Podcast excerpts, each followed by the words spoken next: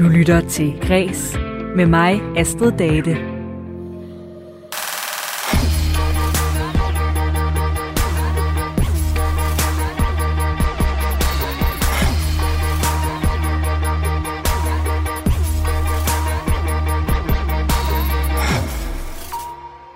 Hvis man som kineser i Kina har savnet at kunne øh, rejse ud i verden og opleve kulturelle varetegn fra andre lande, efter lang tid, hvor coronapandemien jo har gjort det lidt svært at rejse, så har de i stedet kunne tage til hovedstaden Beijing, hvor der ligger en forlystelsespark med kæmpe kopier af over 100 seværdigheder fra hele verden.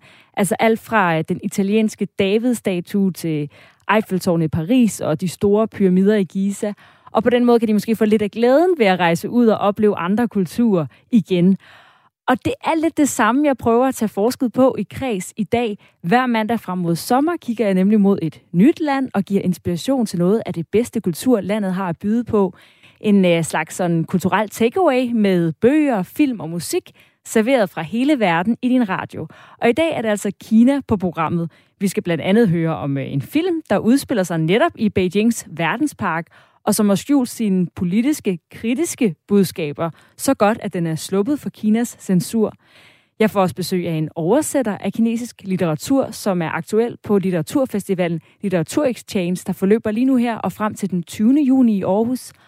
Og så skal vi til slut i denne mandags kulturelle takeaway høre musik fra tre af Kinas mest berømte sangere. Mit navn er Astrid Date. Velkommen til Kreds.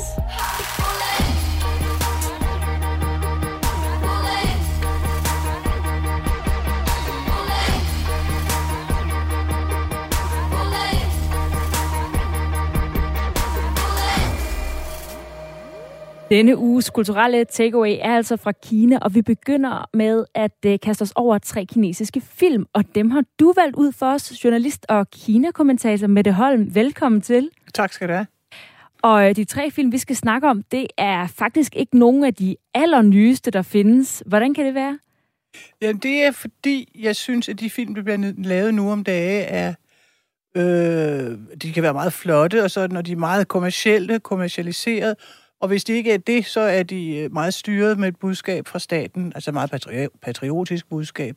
Det vil sige, at de har et, et, øh, et eller andet kraftigt formål, som enten er politisk, eller ideologisk, eller økonomisk, hvor nogle af de, af de tidligere film øh, beskriver Kina og Kinas historie øh, på en, øh, og, og vilkårene for, for kinesere øh, meget fint, og, og meget finere end de der film, man ser nu om dagen, som kan være, det er nogle, måske nogle store krigsfilm, eller de prøver at formidle en, en patriotisme og nationalisme og, og krig og sådan noget, som, som jeg personligt, nu bad du mig om at lave nogle, sige de film, jeg bedst kunne lide, og det er så bare landet ret tidligt i historien.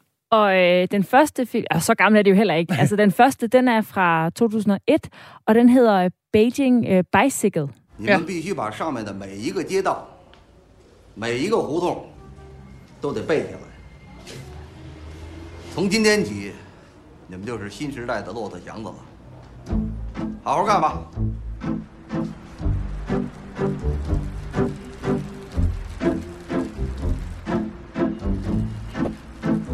Det er jo øh, på kinesisk, men der bare var bare lige lidt af, af filmen her, bare så man lidt fornemmer stemningen, der er i den. Jamen, det er de der nye cykelbude, der får at vide, I skal kende hver evig eneste hutu, altså hver evig eneste gyde og hver evig eneste på det her kort, og så står der et, så er der et stort landkort i baggrunden, og der står der sådan nogle skræmte, søde, meget unge bunderøv, simpelthen, som er kommet til byen.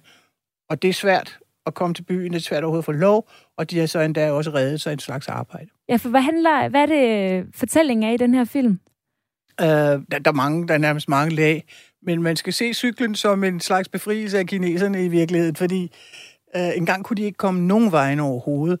Så da de fik cykler, som var lavet efter sovjetisk model og så videre, som nogle store, tunge cykler, øh, så, så udvidede deres øh, aktionsradius sig simpelthen. Ikke? De kunne gå ikke en vidt omkring, vel? men længere omkring. Så det var en slags, det var en slags befrielse. Øh, og den her film handler så om de her cykelbude, som jo sådan i lidt overført betydning, øh, de skal cykle rigtig meget i den der kæmpe store by, som er svær at finde rundt i, og levere en hulensbunke breve og ting og sager.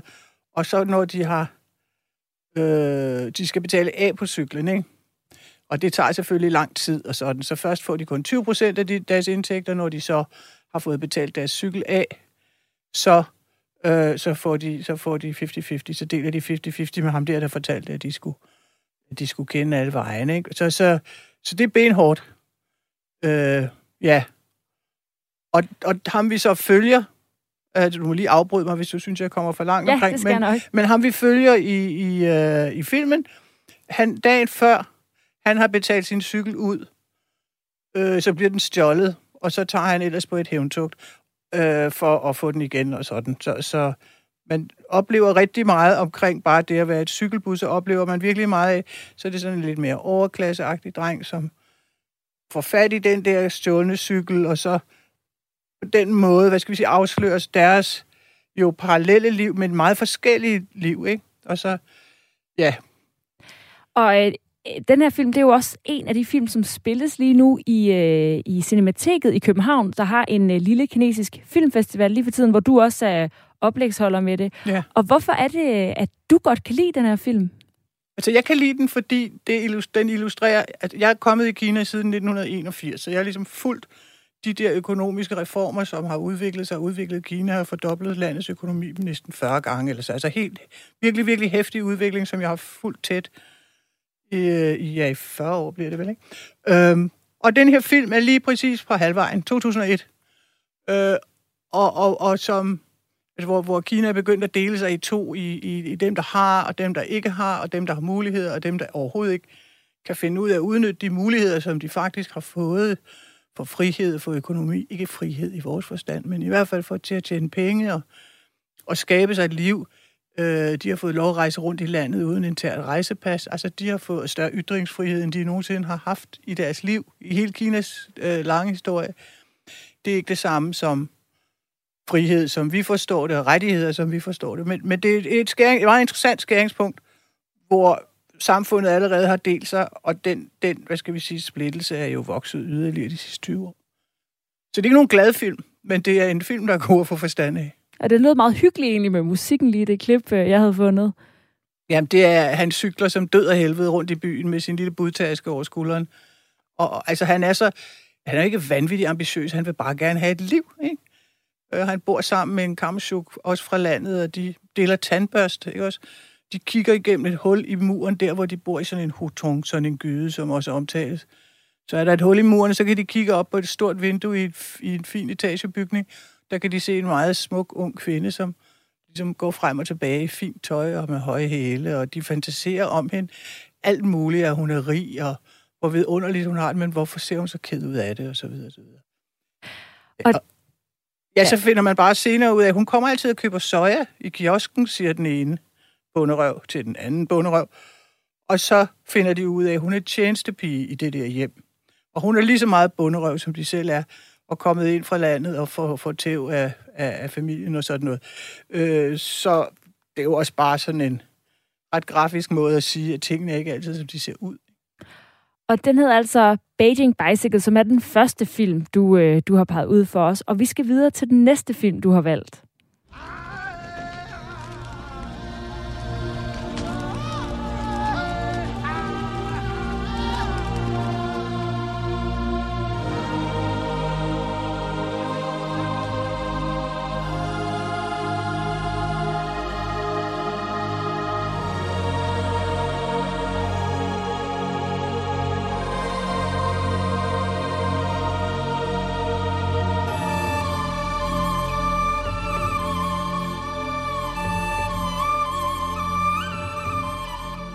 Det er også øh, lidt af filmen igen øh, uden tale, for jeg tænkte, det var bedre med at fornemme stemningen, når man ikke forstår det. Mm. Den hedder At leve og er lavet i øh, 1994 af instruktøren Zhang Yimou og øh, eller Yimou. Zhang og Yimou, ja. Yimou. Zhang Yimou, Yimou.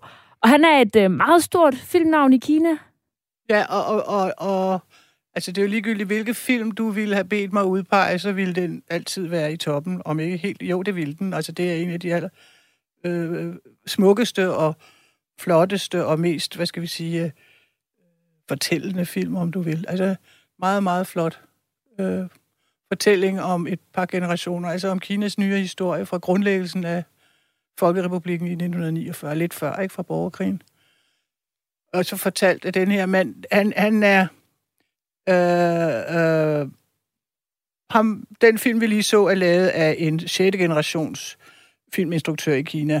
Og Zhang Yimou er femte generation, og de adskiller sig fra de andre ved, at deres uddannelse blev afbrudt under kulturrevolutionen. Blev de sendt på landet og taget ved lære af bønderne. Zhang Yimou blev sendt på et farveri, hvor han så lavede en af de smukkeste film, der overhovedet er lavet om et farveri.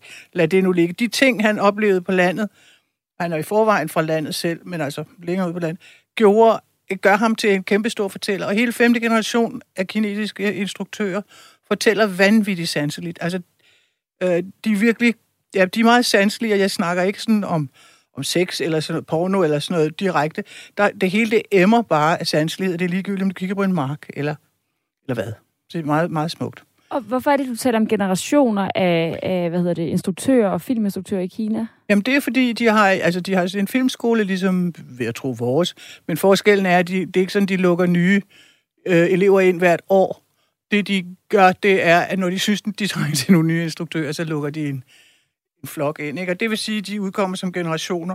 Og den her femte generation, som stadigvæk er nogle blandt de allerstørste filmskaber nærmest i verden, de, det var dem, der var sendt på landet øh, under kulturrevolutionen og fik deres uddannelse afbrudt, og så kom tilbage.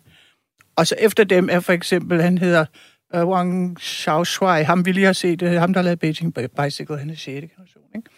Øh, og fortæller mere sådan, virkeligheden mere, øh, ikke så smukt, og, og altså, det er alt sammen meget bittert, ikke? Det er alt sammen nogle meget sørgelige historier, men der er meget stor forskel på, hvordan de bliver fortalt, ikke?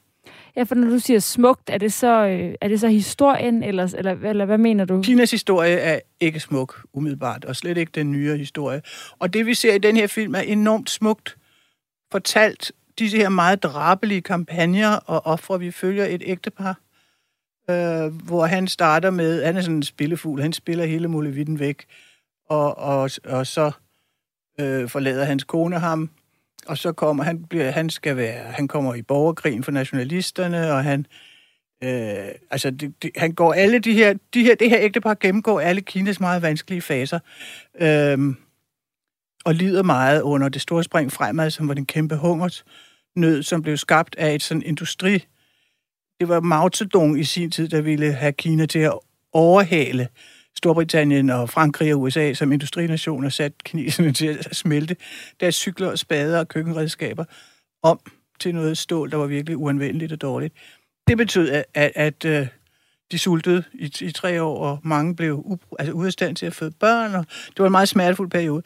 Efter den kom så, efter seks år efter den kom så kulturrevolutionen, som var endnu et bittert magtopgør i Kina, som igen satte hele befolkningen på virkelig, virkelig hårde prøver der er det her ægtepar spillet af to af Kinas fornemmeste skuespillere, som oplever alt det, hele den her historie uden... Det er sådan meget nøgtern fortalt. Det er ikke sådan, øh, altså de græder, de bliver bare...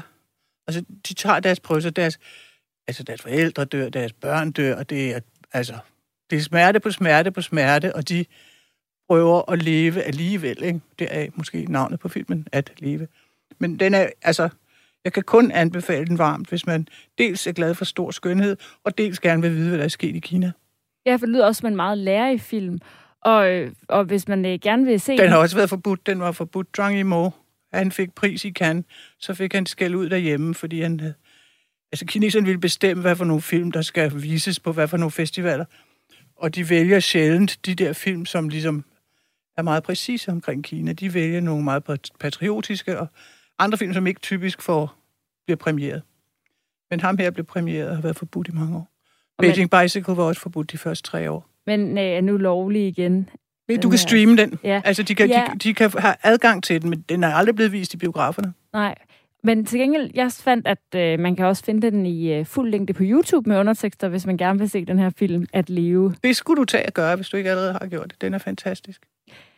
Vi skal til øh, den sidste film, øh, du har valgt, og øh, den fik jeg også øh, nævnt lidt af i indledningen, øh, hvor jeg nævnte den her forlystelsespark, der hedder World Park, som ligger i Beijing, hvor man kan se over 100 af verdens mest berømte varetegn. Og det er ja, for eksempel øh, Notre Dame og Eiffeltårnet, som er bygget i stykke meget store og detaljerede kopier, også øh, Frihedsgudinden og Operahuset i Sydney og de store pyramider i Giza, Giza og kendte statuer, også den lille havfru. I virkeligheden er det jo nok alt, man sådan kan forestille sig det er af, hvad det, man kender. Alt det kineserne forestiller alt det sig. Kineser, ja, alt det kineserne forestiller sig. Ikke? Så kan man ligesom øh, på en dag rejse, rejse rundt til hele verdens sightseeing der. Ikke? Og øh, den her øh, verdenspark i Beijing, den er jo også øh, omdrejningspunktet i den sidste film, du har valgt i dag.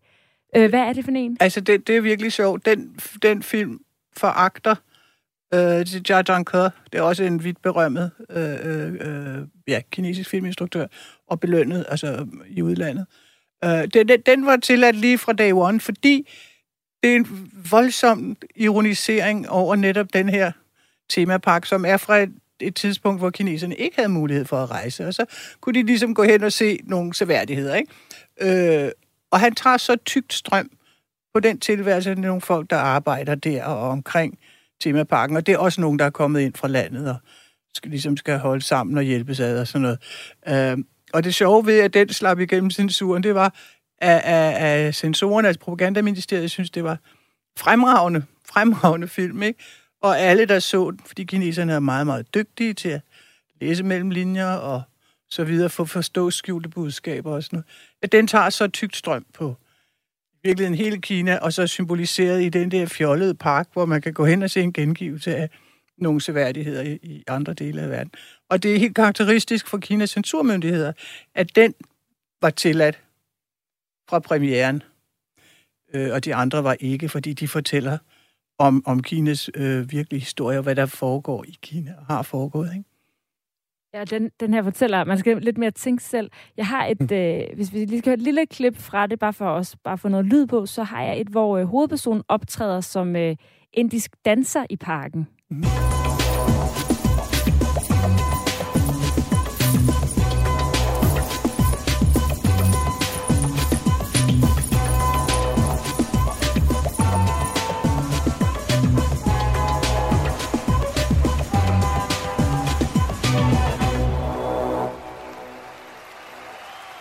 Sådan en rigtig, rigtig amusement park, ja. forlystelsespark. Øhm, og du snakker om det her med, at det, det er skjult, og at øh, kineserne er gode til i virkeligheden at læse alt det, der ikke bliver sagt direkte. Generelt betyder censuren i Kina, kan man sige jo, at kunstnerne så bliver dygtige til at være kreative i forhold til at skjule deres øh, oprigtige budskaber, altså, generelt i det, de laver. De finder på, på mange, på, øh, altså på virkelig mange løjer. Øh, altså, der er en, en stor en stor øh, installationskunstner, som lavede en udstilling, som blev vist i 2009. Og den hed øh, øh, Kina 2009, men vist i, to, i, i 3009. Så det vil sige, at han viste det Kina, som, som var egentlig på mange strækninger meget fortvivlende og stadigvæk ret fattigt og dårlige arbejdsvilkår og alt sådan noget. Det viste han som en udstilling, øh, som foregik tusind år senere. Og på den måde, så sensorerne, de har tænkt, at det er jo det er jo fremtid, det er jo først om tusind år. Men i virkeligheden fik han jo så vist sin, sin kritik. Der har også været meget med... Øh, altså, man kan lave mange løjer med det kinesiske sprog, øh, som, som jo ikke har et alfabet, men har tegn og ord, der udtales næsten ens, så betyder noget helt forskelligt, og der er benhård censur på nettet med pornografi og øh, frihed, demokrati, der er en masse ord, man ikke må sige. Så opfinder de sådan nogle sange eller andre budskaber, som lyder næsten som det, man vil kritisere, men ikke må sige. Altså et eller andet ord, som ikke må, må, må, øh, man ikke må skrive på nettet.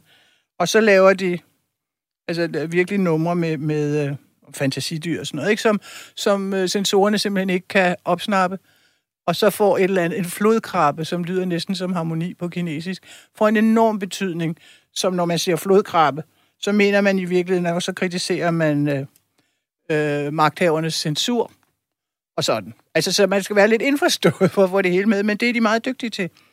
Ja, og, øh, og det er de blandt andet i den her film, vi så lige snakker om, der hedder Verden, ligesom øh, forlystelsesparken, den foregår i. Og den er fra 2004 vil jeg også lige få med her, fordi det var øh, det, vi nåede med dig, Mette Holm, journalist og øh, kinakommentator. Tusind tak, fordi du var med og havde øh, givet at vælge de her tre film til os. Og tak, fordi jeg måtte. Det var en fornøjelse.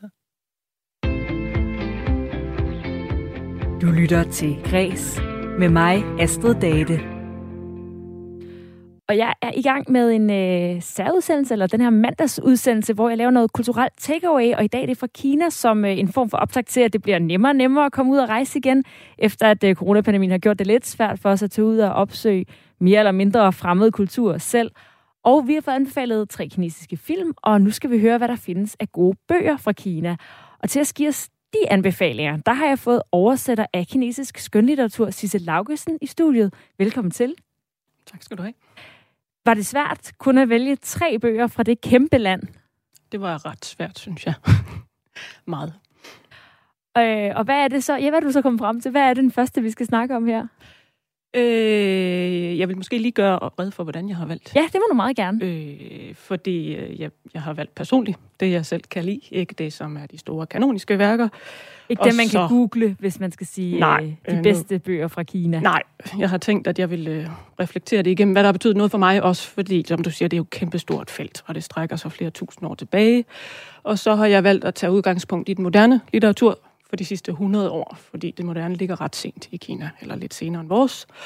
Og så at give nogle eksempler på værker, der ligger øh, lidt spredt, sådan, så det måske kan åbne for et felt, så man kan ikke bare læse de her tre, som jeg jo godt kan lide, men måske også få en chance for at bygge videre på det. Så det er jo mit udgangspunkt. Ja, så der skulle være noget også nærmest til enhver smag i virkeligheden, hvis man er lidt nysgerrig på øh, kinesisk litteratur. Ja, det var også det, jeg håbede på. Nu må vi jo se, hvordan øh, og den første, nu siger du 100 år er nyere, men øh, så, så er det her jo nærmest en nyere bog, når den er fra 1923, den første, du har valgt. Ja, altså det kan man sige, eller den markerer det nye i Kina. Ikke? For den, øh, det er en hjørnesten af det, der hedder moderne litteratur og den moderne roman, som den kommer til, til Kina, og det gør den fra Vesten på et tidspunkt, hvor øh, kejserdømmet jo er faldet i 1911, og vi har borgerkrig, og man taler øh, blandt eliten om et åndeligt forfald, og et forsøg på at redde Kina. Så det er jo en sådan en idealistisk bog, den hedder Opråb, og er en forfatter, der hedder Lu Xun. Øh, opråb kan man jo næsten høre, hvad det handler om, at kalde til kamp. Ikke? Øhm, det er en hjørnesten i moderne litteratur, og Lu Xun er jo den moderne litteraturs fader, kan man også sige. Så hvis ikke man kender navnet, det burde man jo, men jeg ved ikke, om man gør i Vesten. Så øh, det, han er vigtig, altså.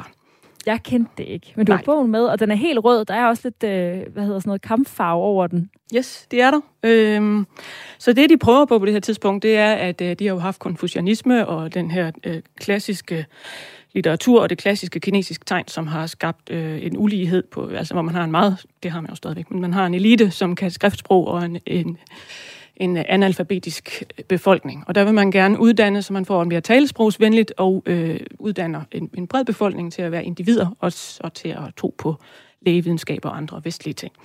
Og det handler den meget om, og det er jo så en række af noveller, som er skrevet i 19, 1920 og andet, hvoraf de vigtigste er Idiotens dagbog og Kong Yi og grundlæggende beretning om A2. Idiotens dagbog øh, vil nogen måske, hvis man er meget litterær, vide, er foreligge i Gogol og fra det russiske, og altså også en moderne forfatter, ikke?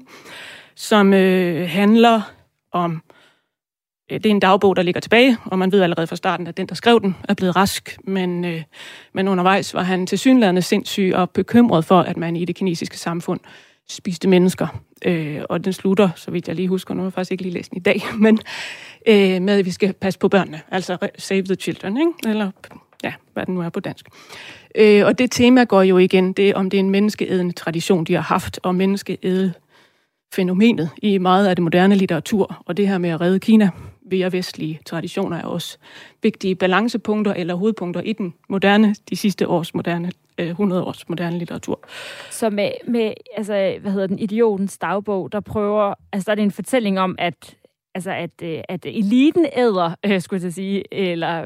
Ja, altså det, der er spændet, spændet mellem dem, er, tror, er, øh, den omkringliggende tekst, som egentlig er på det meget klassisk kinesiske, og selve teksten, som så er på det mere talte sprog, som gør, det er jo egentlig det moderne, men spørgsmålet er, om han er vanvittig, ikke? om han havde ret i, at, øh, at vi lever i et menneskeædende samfund. Der er også en, en novelle her, der handler om, hvis man skal kurere sygdom, så det bedste, man kan gøre, det er at spise en bolle dyppet i menneskeblod. Ikke? Så den her overtro op mod den nye lægevidenskab og det nye, det nye moderne menneske, som er vestligt, ikke? Øh, bliver sat i spænd.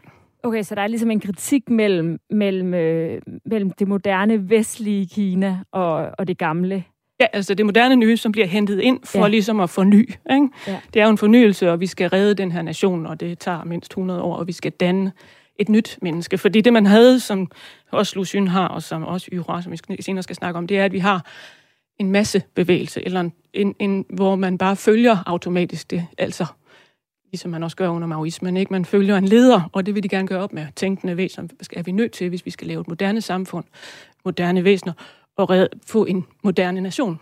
Og det er det ikke Kina er ikke alene om på det her tidspunkt. At de og det kræver, at man tænker selv individuelt, det det. og det kræver, at man for eksempel kan læse selv individuelt, og det kræver, ja. at sproget er tilgængeligt og ikke ja. er super svært. Plus, at sproget bliver moderne. Der var endda tale om, at man skulle måske gøre op med skriftsystemet, ikke? sådan for altså helt at løsne, løsrive sig fra de der traditioner. Det gjorde man jo så ikke. Man har stadig tegnene. Ikke? Så det er en hjørnesten, og den er jo så øh, udkommet her i 2018 på dansk, øh, oversat af Peter Damgaard. Og jeg har jo kun normalt læst uddrag af den, fordi det er jo øh, klassisk, eller øh, nogle af de værker, man skal igennem, men at se hele samlingen med de små historier, og dem, der ikke er så vigtige, der handler om og på dansk. Og på dansk, på rigtig godt dansk.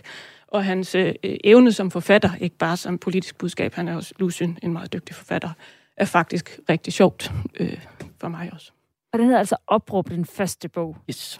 Så øh, har vi den næste bog. Den er lidt nyere, trods alt. Fra, øh, nej, det ved jeg faktisk ikke engang. Den hedder Nej, det, du får lov at præsentere den.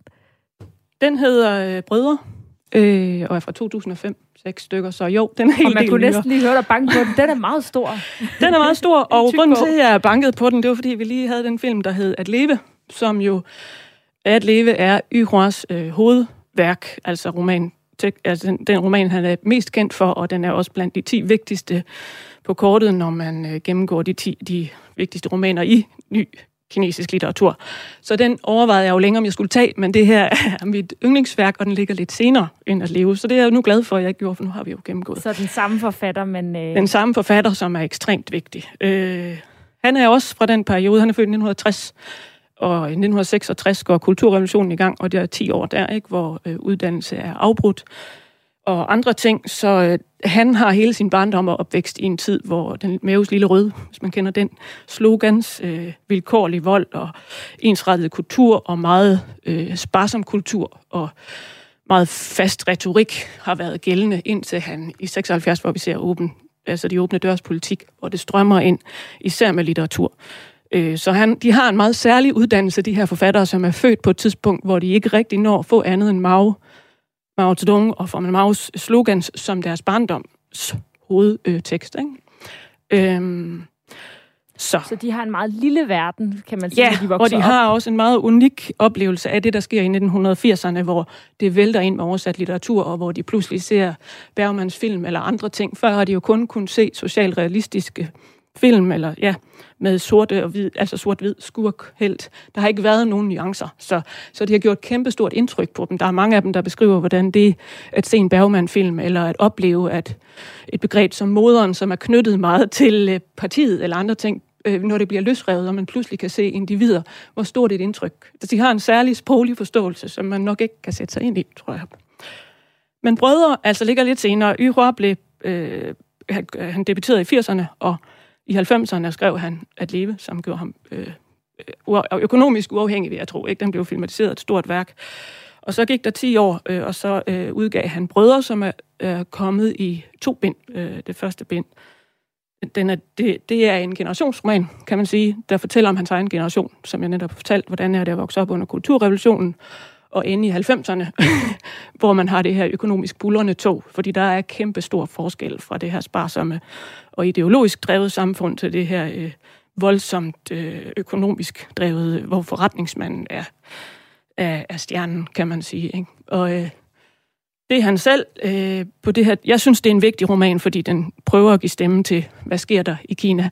Meget nyt, helt frem til 2005. Det er selvfølgelig meget nyt, men det, det er et meget stort og meget øh, øh, vigtigt kapitel i ny historie, og ligger som sådan tæt på for en forfatter. Han skriver i den bog helt op til 2005. Ikke? Så den handler om to brødre, en korthåret og en langhåret, hippien og hippien Sungang, kan man vel sige, som interesserer sig for litteratur, og Glatskalle lige, som er virkelig god til at sælge. Og den ene er moralsk øh, uangribelig og et venligt menneske, og den anden er ligeglad. Han er bare dygtig til at sælge og følger sine spontane behov. Og så ser man, hvilke personer, der øh, den kinesiske historie indeholder, kan man sige, på den måde. Og han har skrevet det så meget ud fra sin egen, øh, altså han har baseret det meget på sin egen opvækst i virkeligheden, som om forfatteren. Ja, ja, men det er, altså, det er et forsøg på at lave en roman, som, som øh, er skrevet for hans generation. Ikke på hans egen historie, kan man sige, men på, hvad var det, vi oplevede, og hvordan, øh, når jeg nu øh, sådan talt meget om, hvad det er for to øh, skikkelser, der kommer ud, så er der jo det, er det her med massebevægelsen, og det med, at man alle hylder i kor eller følger det samme. For eksempel, hvis Mao siger noget, så er det sådan. Det der evnen til at handle individuelt øh, er for de her forfattere noget, som er utrolig vigtigt, men som man mangler i meget, øh, altså som hos mange kinesiske individer, og det er, så derfor er de meget dannende øh, de her romaner på det her tidspunkt. Det, de føler, det er vigtigt. Ikke? Og du talsætter ligesom et, et skifte fra, at man øh, i Kina har været meget øh, samlet som folk mod en, en, en moder eller leder, ja. til at man øh, nuancerer begreber, individer, personer mere og mere. Men en hippie, der er øh, blød, og en, en skaldet øh, businessman, der er lidt mere skarp. Det er virkelig meget karikeret, lyder det som om i ja. hans roman. Ja, det er det også, og ja, han er også... Øh Øh, de, de skriver karikeret på en måde, fordi de stadig, øh, jeg tror, de gerne vil forklare noget historisk, og de vil gerne, sådan en som Yhua er vel interesseret i, for, altså han er, ligesom Lucien var dannende, så han også, han vil gerne danne individer, han vil gerne gøre os til tænkende mennesker, og langt de fleste af hendes historier handler om spændet mellem den store historie, som bare buller der ud af, og individets måde enten at leve eller overleve på, hvad vi også så i at leve. Og det gør den her også. Hvad er det for nogen? Så handler den så måske i endnu højere grad lidt karikeret Hvem er det, vi får som ledere? Hvad er det, der gør en leder? Er det for eksempel den blide, moralske, dygtige, uangribelige, eller ham, der er god til at sælge og ved, hvad der skal til, og spontant øh, får det ind? Ikke? Og det får man og, og hvorfor er det, at øh, du er gladere for den, end den, der så er hans øh, store hit? Og... Jamen, det er jeg heller ikke. Det var også det, men jeg, jeg, altså, jeg, jeg er glad for den, fordi den reflekterer over så stort. Det, jeg synes, det er så ambitiøst et værk. Men jeg, øh, men jeg ville også kunne have gået til øh, to af hans samtidige, altså Jan Jan Køs, som har de fire bøger, på dansk, som også er et utroligt vigtigt værk, der handler om det samme. Hvad sker der med individer under pres, og hvordan den handler om arbejdslejr. Ikke? Og under øh, forandringer. Ja. Den handler om arbejdslejr. Hvad sker der, når man bliver drevet ud til at lyve? Det gør man jo tit, øh, hvis man skal følge lederen. Eller øh, Mor Jan, som fik Nobelprisen, som jo også har hvidløgsballader og andet. Man kunne lige så godt være gået til dem. Det handler om de store romaner, og den her jeg er bare glad for, fordi den siger så meget om sprog, og den, den er ambitiøs. og den hedder altså Brødre af Yu Y. Y. Hua. Y. Hua. Ja. Øh, og vi skal til den sidste bog, du har med. Øh, hvad er det for en?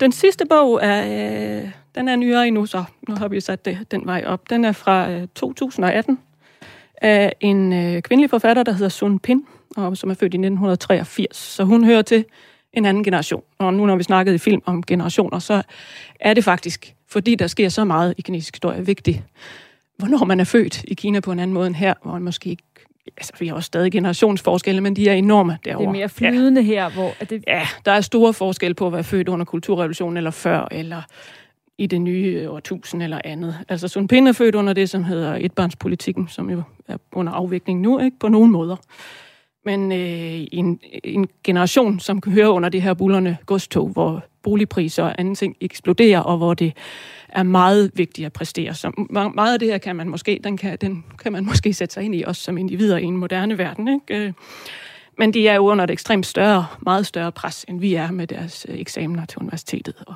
andre ting. Og hvad hedder hendes øh, bog? Øh, Sun Pins bog hedder De Tusind Bæsters Nat. Ja. Øhm, og hvad handler den om? Den handler om en, øh, en øh, ung pige, der hedder Li Chongjing, som øh, er sendt afsted til en anden by. Hun er udsendt i tre år af sit firma, hvilket jo er, som det er, og hun tager afsted, men hun har en kæreste derhjemme, som hun gerne vil holde fast i. Øh, kan man meget, det er jo starten af bogen. Øh, hun vil faktisk gerne holde fast i ham for enhver pris, så hun er den, der øh, ringer op hver aften, og den, der holder samtalen i gang. Og allerede der kan man mærke, øh, hendes desperation, som handler noget om den her, som Sundpind er virkelig god til at skrive om den desperation, der kommer, når man skal yde og præstere, og man får en indre tomhed, sådan som jeg ser det, og en indre desperation. Så det der spændt mellem det. Ikke? Hun sidder og holder samtalen i gang, og han siger ja og nej, indtil han overbringer den nyhed, at han synes, at nu skal de stoppe. Og det bryder hun jo helt, det her hun ikke, altså. Han siger, at vi skal stoppe, fordi du, øh, du prøver at købe mig, du giver mig hele tiden gaver og andre ting. Og det første, hun så gør, det er at skynde sig ud og overbevise sig selv om, at han har brug for en rigtig, rigtig dyr frakke. Det er den måde, hun kan få ham tilbage. Og så starter hele det her øh, hjerteskærende for mig nogle gange, hvor man tænker, søde hovedperson, du, du på blokeret spor, du må ikke ringe mere og andre ting. Det er sådan ligesom det, der driver hendes historie, og det, det er meget, øh, ja, meget suspensagtigt faktisk. Øh, det, der så sker i den her bog, det er, at hun møder en anden kvinde, der forsøger at hjælpe hende, og som øh, kommer fra, tydeligvis kommer fra et andet sted. Hende her er jo rig, øh, har fået sin uddannelse og kæmper så som alle mulige andre med at være anonym i den her store masse af rige, halsmukke kvinder, som bare skal ligesom præstere på overfladen.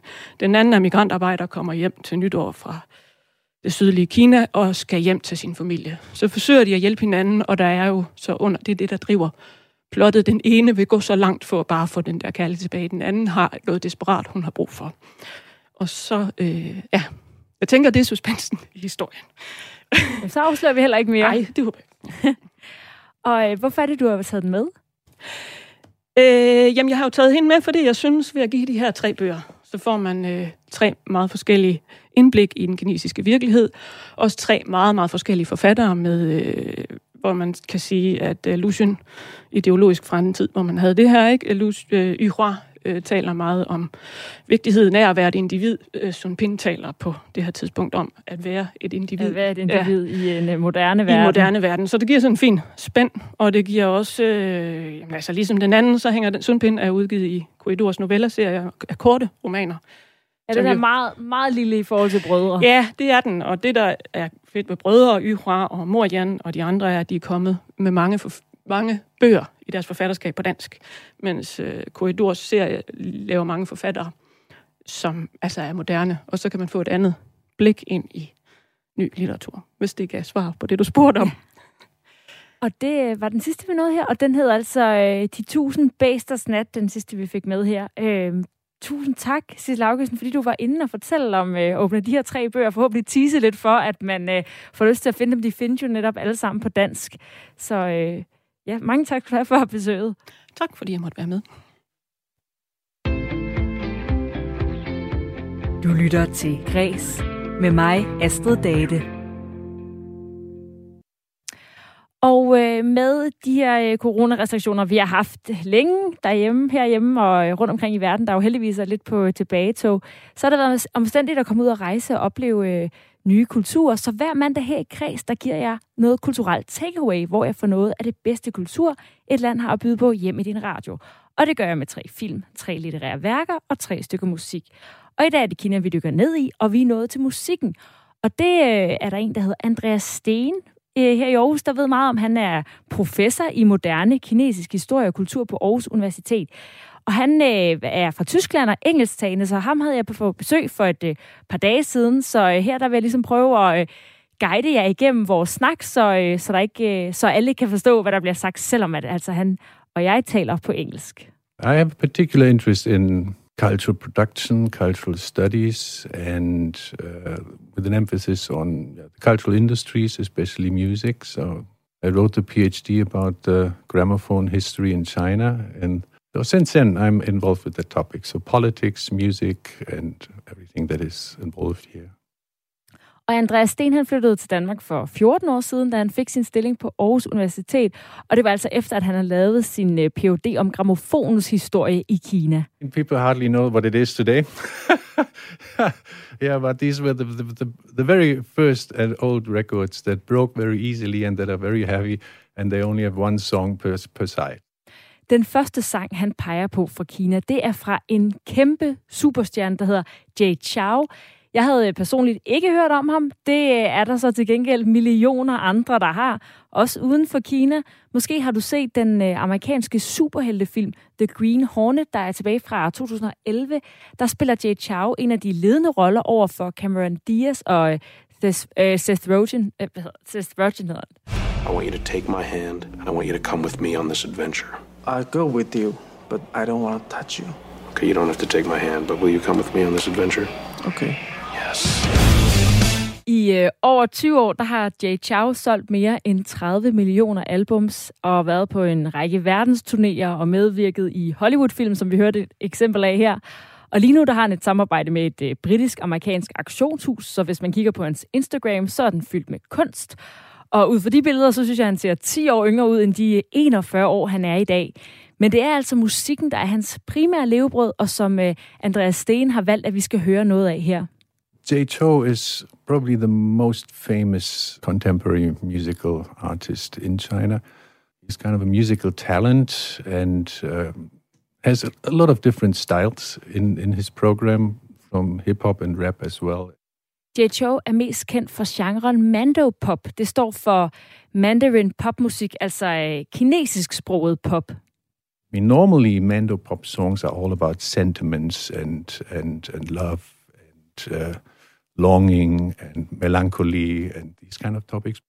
Sangen, vi skal høre fra Jay Cho, den er i sin musik, musikstil meget typisk for, hvordan mandopop lyder, men i stedet for at handle om kærlighed, som de plejer at gøre, så handler den her sang altså om noget andet, om at motivere sig selv til at holde fast i sine mål og opnå succes. Sangen, den hedder Snegl. We should learn from a snail that is slowly walking forward and upwards also, so climbing up the ladder. Og det her budskab, budskab om at arbejde sig op til succes, eller klatre som en snegl, hvis man kan se det for sig, det synes den kinesiske regering også er meget passende. The Chinese government thought that this is a song that one could, you know, promote among youth to motivate them. Så øh, vi skal altså lytte til Jay Cho's Mando pop hit Snegl, og øh, så må du se, om du kan lade dig motivere til at få succes med dit liv.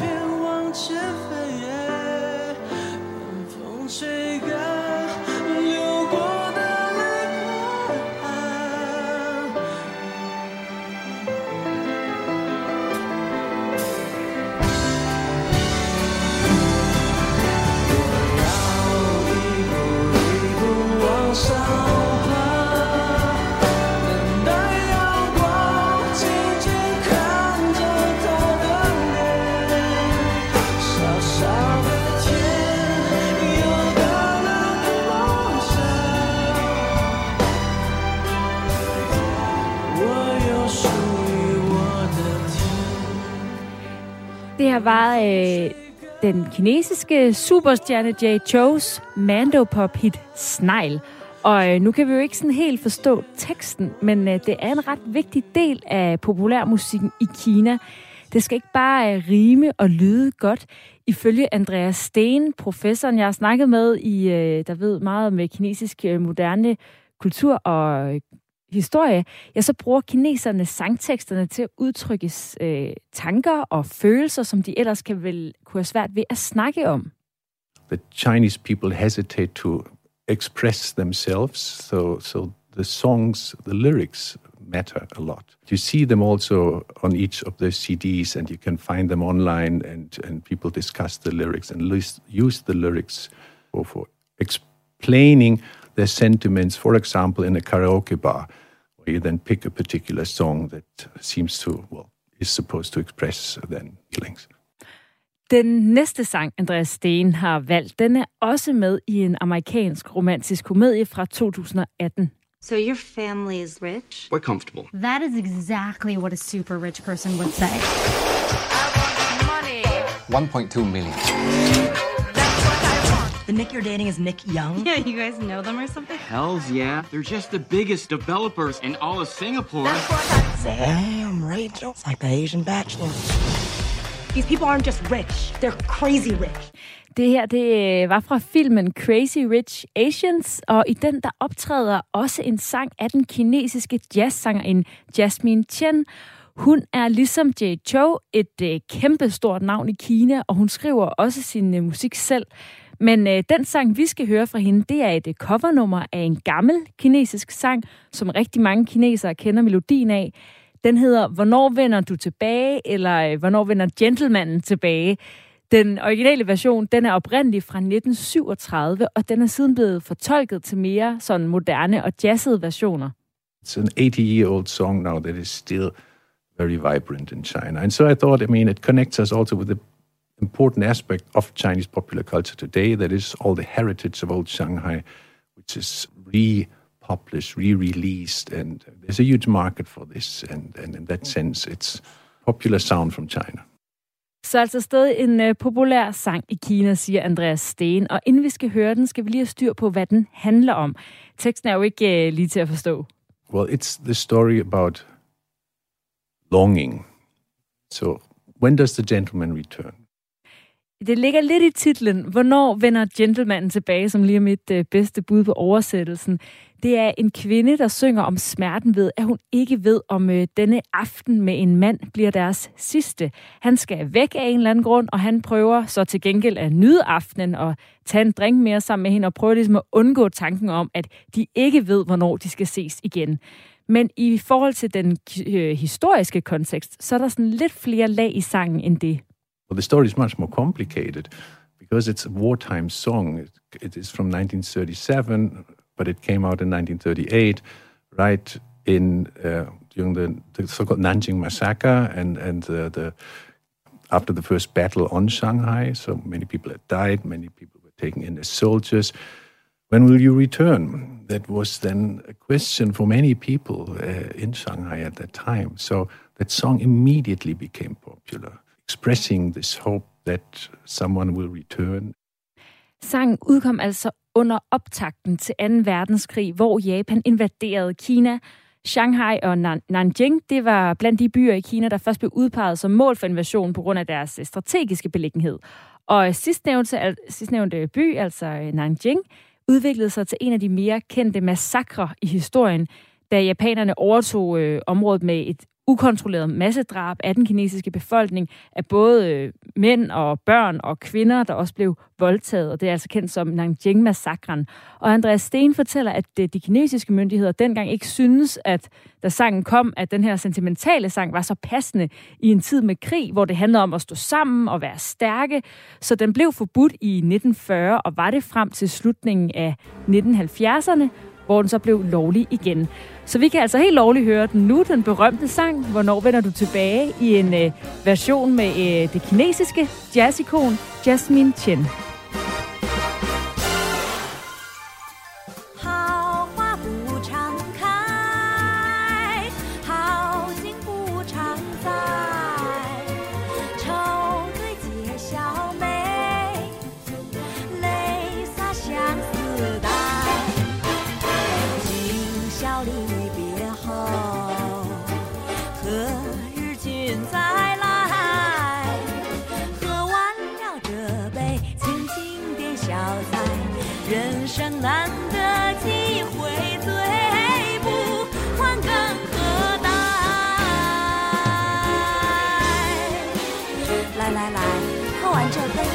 说吧。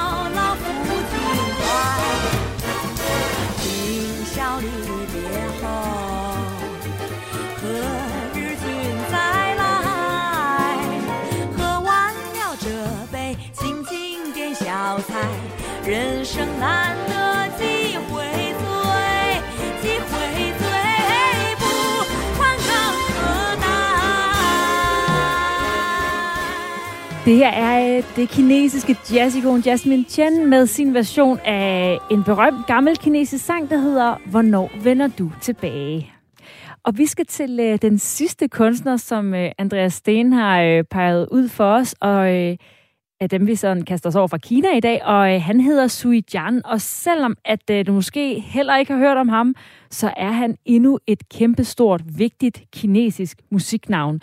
Ifølge Kina-professor fra Aarhus Universitet, som altså har valgt de her tre sange, vi hører i dag, Andreas Steen, så bliver Sui Jian set som den, øh, der begyndte rock and roll i Kina. He's the, the John Lennon, the Bob Dylan of China. I mean, the Bruce Springsteen. I mean, that is when, when talk in the West, when Westerners try to find an equivalent to how to, you know, to, to his, his importance or his, his fame in, in China. Og Kinas svar på Bruce Springsteen eller Bob Dylan her betyder også noget helt særligt for Andreas Steen selv. He started rock and roll when I started studying Chinese, basically. And so his career is following me, and I'm following him. And that's probably for my for my generation. I'm people dealing with China. I mean, I don't know anybody who studied in China in the in the 90s uh, uh, who wasn't listening to his music. Alle, der har studeret Kina, kender altså Sui Jian, siger Andreas Sten. Og øh, hans musik er også meget populær for sangteksterne på grund af den censur, som folket er underlagt i Kina, og som vi også har nævnt et par gange tidligere i programmet, som en del af et, øh, hvad kan man sige, et kunstnerisk øh, vilkår, så er der en masse musik, der bliver forbudt. For eksempel hvis sangen handler om øh, sex eller misbrug eller homoseksualitet, eller har politisk sårbare emner, eller har andre dårlige budskaber, som at droppe skolen eller arbejdet.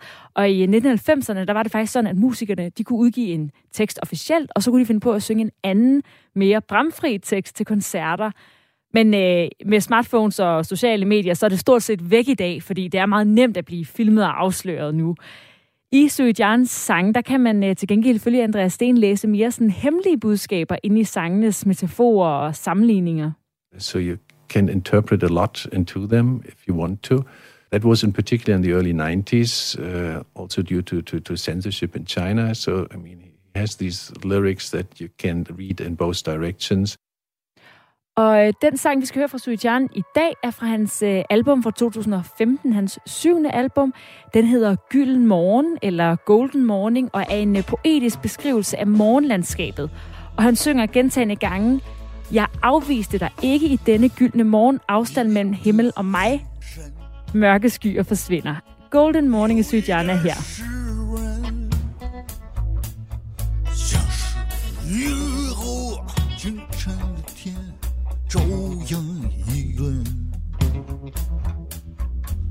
你的表情有一点混，像是乌云的夜晚守着大门。我没有拒绝你，在这金色早晨里，阳光照着我身体。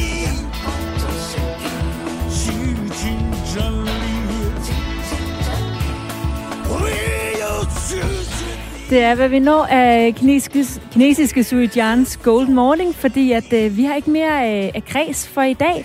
Tusind tak, fordi du lyttede med. Mit navn det er Astrid Date, og jeg er tilbage igen i morgen.